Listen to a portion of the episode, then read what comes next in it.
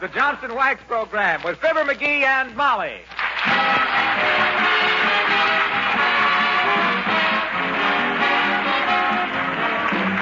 The makers of Johnson's Wax, Johnson's Carnu, and Johnson's Self-Polishing Glo-Coat present Fibber McGee and Molly, written by Don Quinn, with music by the King's Men and Billy Mills Orchestra.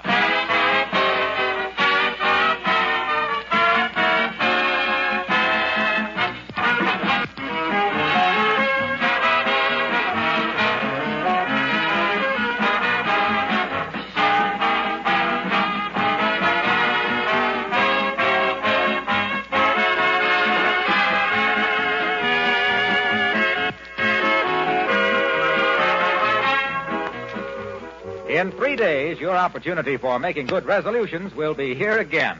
Well, if you're anything like me, you've got plenty of material to work on, and you probably don't need any suggestions. But I can't refrain from tossing one at you for the benefit of any of you ladies who haven't yet learned how much work you can save by adopting the wax housekeeping method. I believe I've demonstrated before how Johnson's Wax is more than a product, it's a labor saving way of keeping house. By regular applications of Johnson's wax to your floors, furniture, and woodwork, and many other surfaces, too, you not only protect them against wear, but you keep your house cleaner all year, save yourself work in the bargain, and add beauty to every room. Use Johnson's wax on your leather goods, windowsills, Venetian blinds, your picture frames, ornaments, andirons, your refrigerator, and pantry shelves. So may I suggest that you resolve now to save yourself unnecessary work during 1944 by adopting the Johnson's Wax housekeeping method.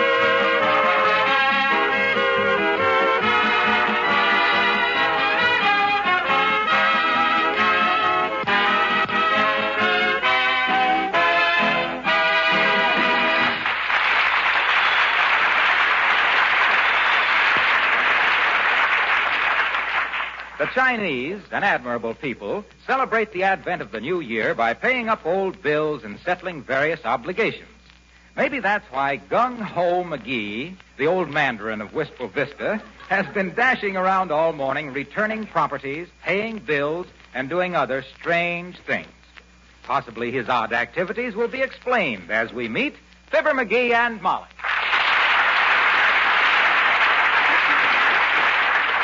Let's see. I returned Doc Gamble's cribbage board, paid my bill at the shoe shine stand.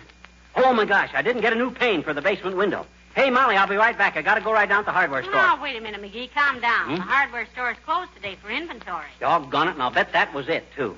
You'll bet what was what. What I was supposed to do today. Look, you see this ribbon on my little finger? Yes? I noticed that all morning. Somebody give you a new pinky for Christmas? No. That's on there to remind me to do something. Oh? And I'm doggone if I know what it is. So I've been doing everything I should have done for the last year. I fixed your vacuum cleaner. Oh, good for you. That's wonderful. It's right here. Try it. Here, here, I'll switch it on.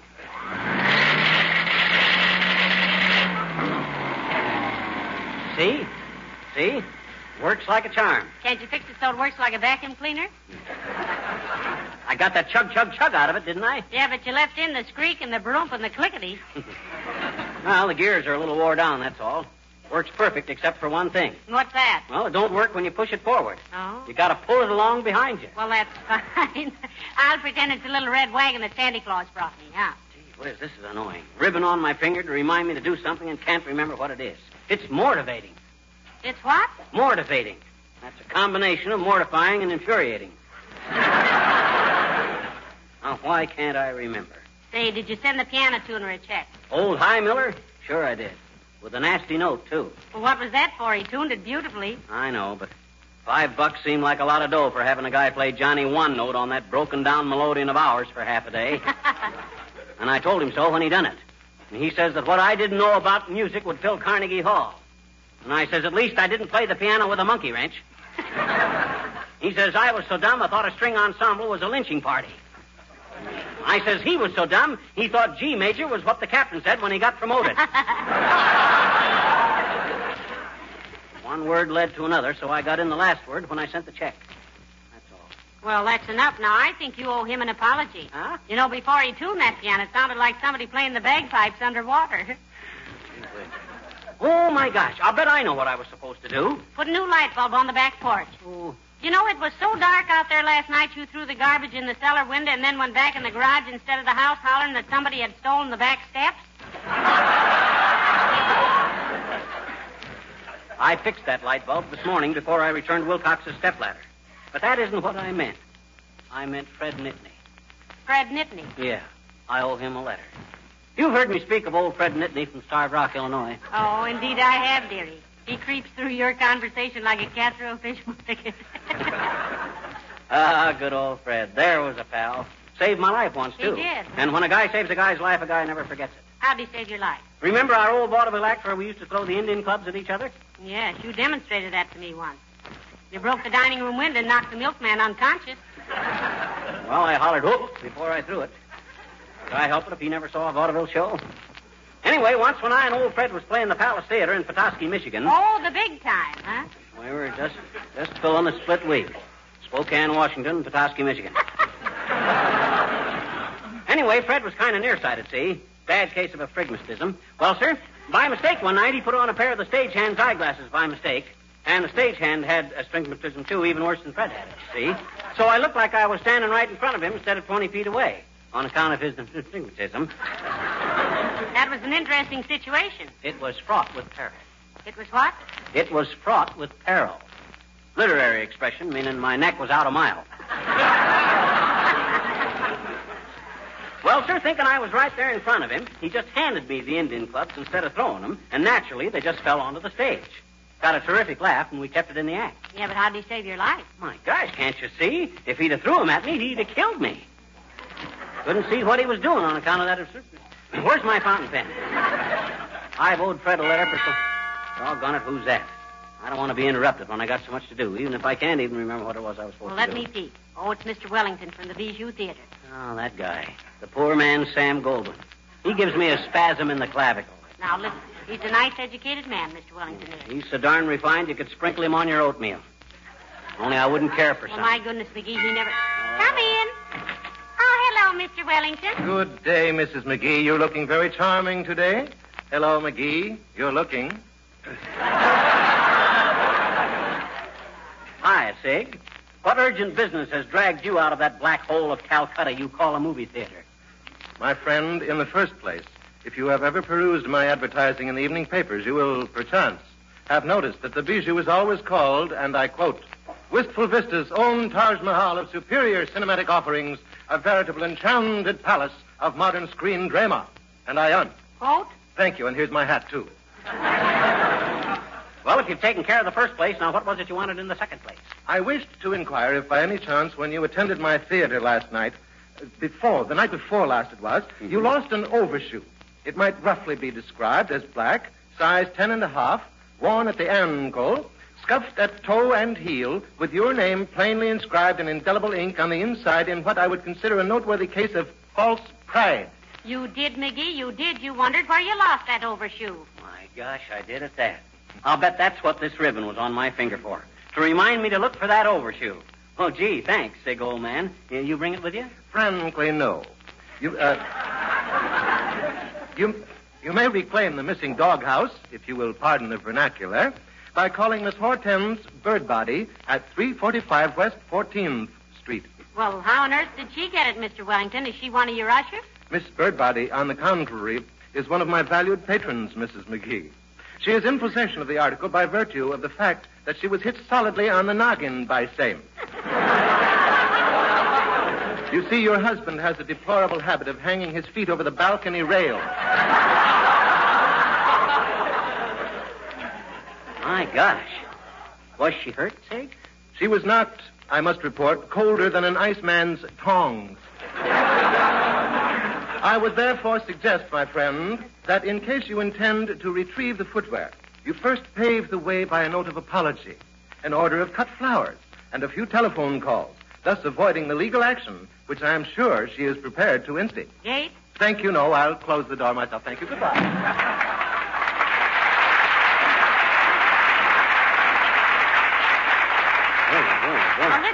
serious, McGee. You might have an ugly lawsuit on your hands. I'll run right down and order some flowers sent to her right away with a note of apology. Where's my hat? Oh, yeah, right here in the hall.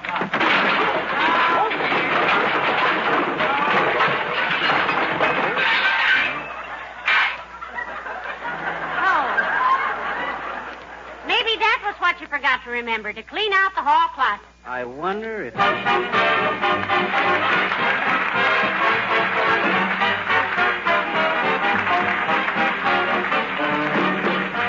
And the orchestra and Blue Skies.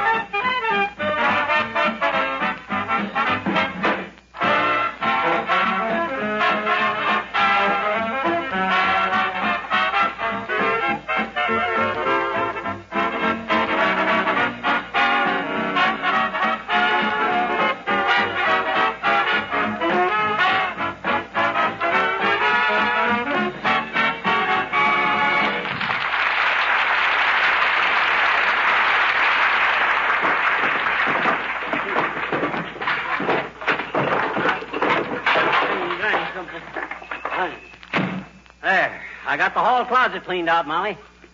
That was what I got that ribbon on my finger to remind me of. I've done it.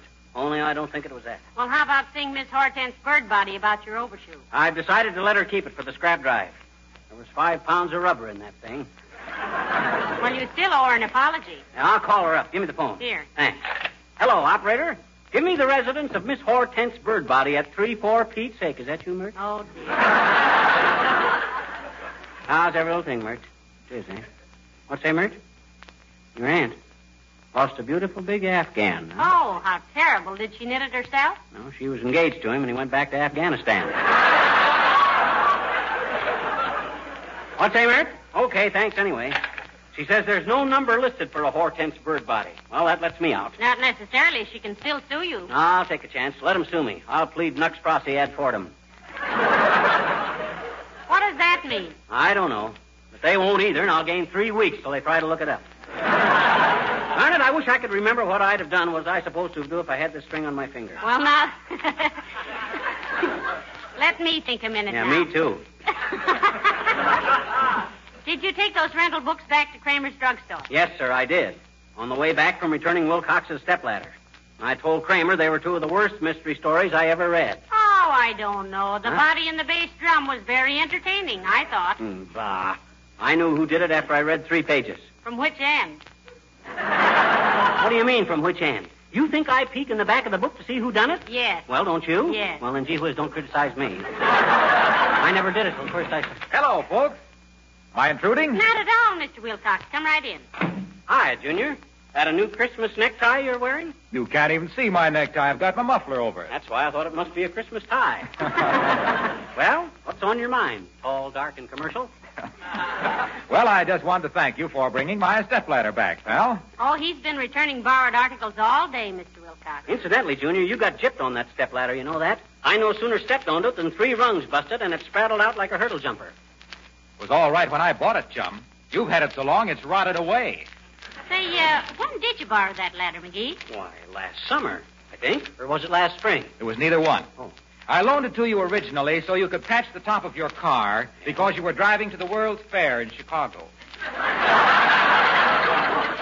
Which one, Mr. Wilcox? What do you mean, which one? Why, that was only in 1930 or something. Sure, sure. Only ten years ago. Oh. That was about the time I first met you folks, remember? Ah, yes. And started telling people about Johnson's self-polishing Glo-Coat. Ah, The wonderful finish for linoleum that shines as it dries. Heavenly days. It is almost ten years, isn't it? And you haven't changed hardly at all a bit, Junior. Nope. And neither has Glo-Coat. Still the finest protection money can buy to keep your linoleum floor coverings protected against dust and dampness and to restore the real beauty of the color and pattern. Ah, yes. That's been a great association, kids, a great association. Yes, we think so too, Mr. Wilcox. And it sure has, Junior. You got a little less pepper in your personality, a little more salt in your hair, but you're still the same old Racine shifter. Well, I'll tell you. You'll never know how much I, well, how much this, this thing has meant to me. I, I want you to know that. Let me take that handkerchief, will you, pal? Thanks.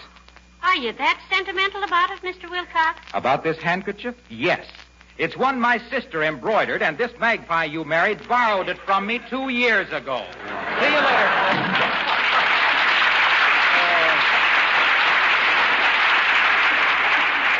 Of all the hokum, why didn't he just ask for the handkerchief? I'd have given it to him. He didn't have to ham it up like that. Well, I, I thought it was a pretty good act myself. Has he ever had any movie offers? Yeah, two of them. He sat in a woman's lap by mistake in a movie one night, and her husband offered to poke him in the nose. then he saw how big Wilcox was and offered an apology.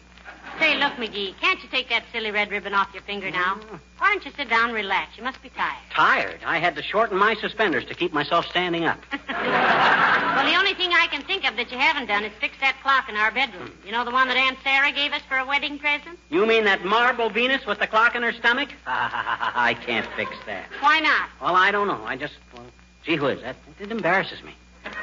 Every time I start toward her with a pair of pliers, I feel like Dr. Kildare. Besides, I don't see.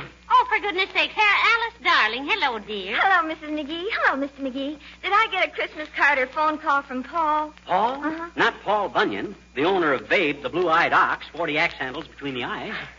No, this is a fellow by the name of Paul, which he works at the next bench to me at the airplane plant. And is he ever a good-looking man, my dear? Oh, you really go for him, Alice, huh? Oh, all the girls go for him, Mrs. McGee. He's been whistled at more than a downtown grade crossing. He's got Ronald Colman's eyes and Cary Grant's chin and Clark Gable's personality and my blowtorch, which he forgot to give back last week. Why do you suppose he ignored you this Christmas, kid? Did his passion cool when the blowtorch went out? Well, I suppose really it was on account of we had a little difference of opinion last week. I said he was a rat, and he said he wasn't. Well, uh, just what instigated this tender little exchange of personalities, Alice? Well, he stopped in a drugstore to make a phone call, and he was expecting an answer, so he asked me to sit in the telephone booth and keep it for him till he got back. And he was gone for an hour and a half. And believe me, I was so tired from that little wooden stool, I walked three blocks in a sitting down position. And that's when I called him a rat. Where had he been all that time? Playing pool? No, no, he went to a newsreel theater because he said drugstores make him nervous. Because when he was a child, somebody put an ice cream cone down his back. Oh, but that wasn't what made me so mad. What did, Alice? Well, it was while I was walking all bent over on account of being in the phone booth so long, and Paul said, Do you have to do that? Stoop? Jeepers. I wish he'd call me or something so I. I'll get it. 79 Wistful Vista, Miley McGee speaking. Who? Oh, yes, she's right here. Uh, who's calling, please? Oh, Alice, it's Paul. It is. Oh, thank you. Hello, Paul. This is Alice, and I still think you're a rat. Yes, Mrs. McGee, it's been a beautiful Christmas, and I got some perfume and some books and a new lunchbox. The King's Men and only 12 more shopping months till Christmas. Twelve more shopping months till Christmas. I won't spend a dime. Only eight more shopping months till Christmas. Gee, that's not so long. I am sending out cards this year. Then I can't go wrong. I'll have to buy one little present for Aunt Minnie. That can wait a while. Lots of time to choose. What have I got to lose? Still got four more shopping months till Christmas. Gee, but it's a bore. Let's see, 90 days, that's not bad. Still got plenty more. Take your time, take your time. What's the rush about? Stop that hurrying, stop that worrying. Hurry and worry is out. All you gotta do is make out a list. Decide upon the price to pay. All the hither and the bother and the lather and the bother will be done before Christmas Day. Trust me, I'll be ready then. Golly, can that be old Santa Claus again? Monday, Tuesday, Wednesday, Thursday, Friday, Saturday, Sunday. Only ten more shopping days till Christmas. Better go buy a tree. Must get Mama that new fur coat. She'll be mad at me. Only three more shopping days till Christmas. Lots of things to buy. Should have started it weeks ago. How the time does fly. Almost forgot to get that streamlined train for Junior.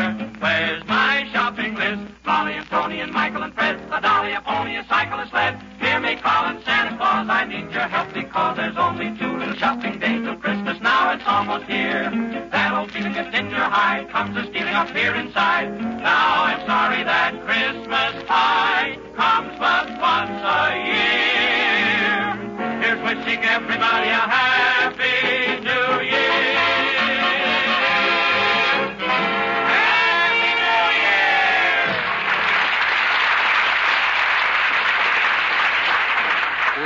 Uh. I fixed the vacuum cleaner. I took back the books. I returned Wilcox's Oh, stepladder. Oh, for goodness sakes, McGee, stop worrying, will Oh. you? You've done more work around here today than you have in the last five years. Doggone it, I still don't know why I got this ribbon on my finger. It must have been something I wanted to do first thing today, and I don't feel that I have done it. You paid the gas bill, dearie? Yeah, and the phone bill and my personal account at the shoe sign stand.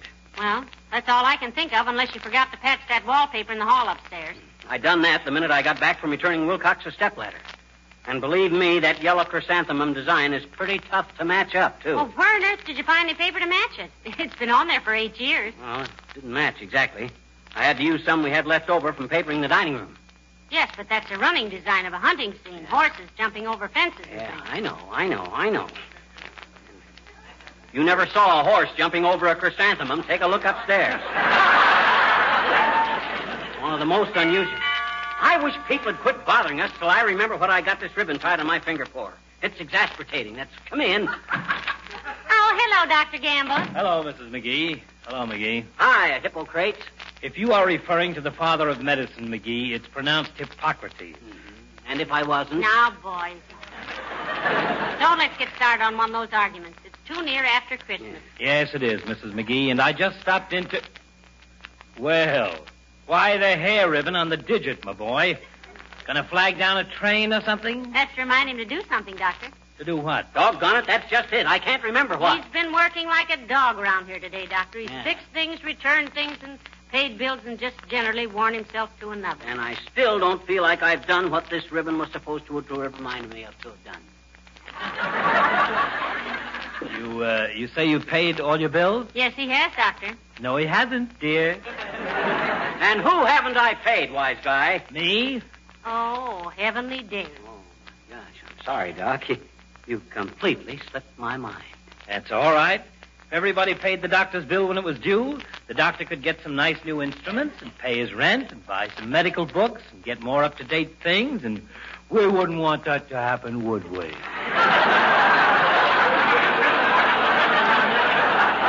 or would we? Pay the man right now, McGee. Do you happen to know the amount, Doctor? By an odd coincidence, Mrs. McGee, I have a copy of the bill right here. Odd coincidence, my clavicle. You were probably going to come over here and beat on the door till the dough got shook out of my piggy bank. Well, how much? Big fat bandage bandit. Twenty-three dollars. That's very reasonable. Reasonable? Why, for 23 bucks, I could jack up my ankles and get a whole new body. Of all the pill peddling piracy I ever heard of, this takes the silver mounted sleeping tablet. 23 bucks. What did you see the last time you looked down my throat? A diamond mine? 20. Oh, stop shouting, McGee. You know very well you call me over here every time you mistake gluttony for heart trouble. Of course, if you'd like to go on my charity list. We don't want anything of the kind, Doctor. Charity list, he says. Ha ha! The last time you treated a case for free, it was because your dog nosed it wrong. The word. the word, McGee, is diagnosed. In your case, it's dog nosed, you big Airedale. Now, Now, look here, McGee. I'm a very patient man, as any doctor would be who waited for you to pay a bill. But if I have to take any more of your silly vaudeville, I'll forget my ethics and spread your septum all over your unclassic profile. Oh, yeah? Well, you leave my septum out of this. Why, I could stand on a basketball and bounce you around like a yo-yo. You don't say. Just because you carry a little globe under your belt, don't get the idea you're Charles Atlas. I know every alleged muscle in your miserable little chassis, McGee, and you haven't got the stamina of yesterday's spaghetti. Is that so? Why, Now, for listen here. That's enough. Now, it's enough. Stop it. I won't have another word. Doctor, you'll have to excuse McGee. He's worked so hard today, he's worn out and irritable. McGee, $23 is a very fair charge. Oh, yeah? Well, then let him itemize. That's fair enough. Here's the bill. June 3rd, office call. Taking bowling ball off thumb. Three dollars. I remember that. So do I. That leaves 20. July 5th, house call. Emergency. 3 a.m. Patient terrified. Turning red all over. Diagnosis, sunburn. Shall I go on, McGee? No, Doctor, of course not. Same $23, McGee. Here you are, Doc. You don't have to give me a receipt. I trust you. Isn't that sweet? He trusts me. Well, I may as well tell you now, McGee. The reason I had this bill with me is that I was coming over here to tear it up as a New Year's present. Your silly ailments have kept me in good humor the whole year. Good day. Well,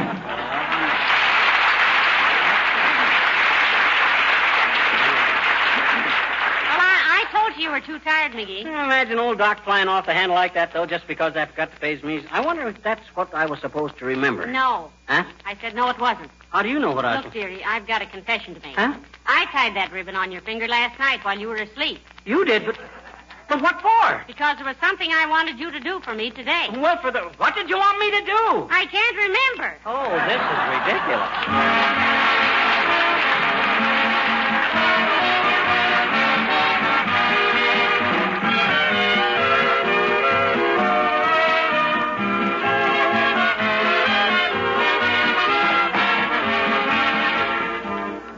Conservation, like charity, begins at home. That's why every piece of linoleum on every floor in the country should be protected with a polish that will not only keep it beautiful, but will make it last longer. The polish I'm referring to is, of course, Johnson's self-polishing Glo-Coat. With Glo-Coat, you can give your kitchen and other floors protection with a minimum of work. Johnson's Glo-Coat is self-polishing. It needs no rubbing or buffing. You just apply and let dry. And the regular use of Glo-Coat will make linoleum last six to ten times longer. So whether your linoleum is brand new or old, it would pay you to begin right now to give it regular applications of easy to use Johnson's self-polishing Glo-Coat. For floors of asphalt tile or rubber tile also, Glo-Coat is the recommended polish.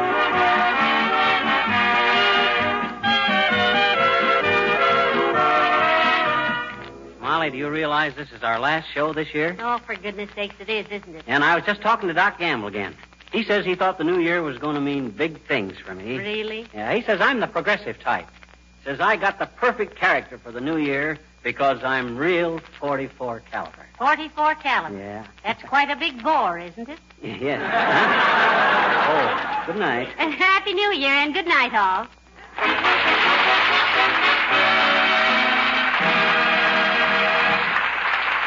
character of Mr. Wellington heard on this program was played by Ransom Sherman. This is Harlow Wilcox, speaking for the makers of Johnson Wax Finishes for Home and Industry, inviting you all to be with us again next Tuesday night. Good night. This program has come to you from Hollywood. This is the National Broadcasting Company.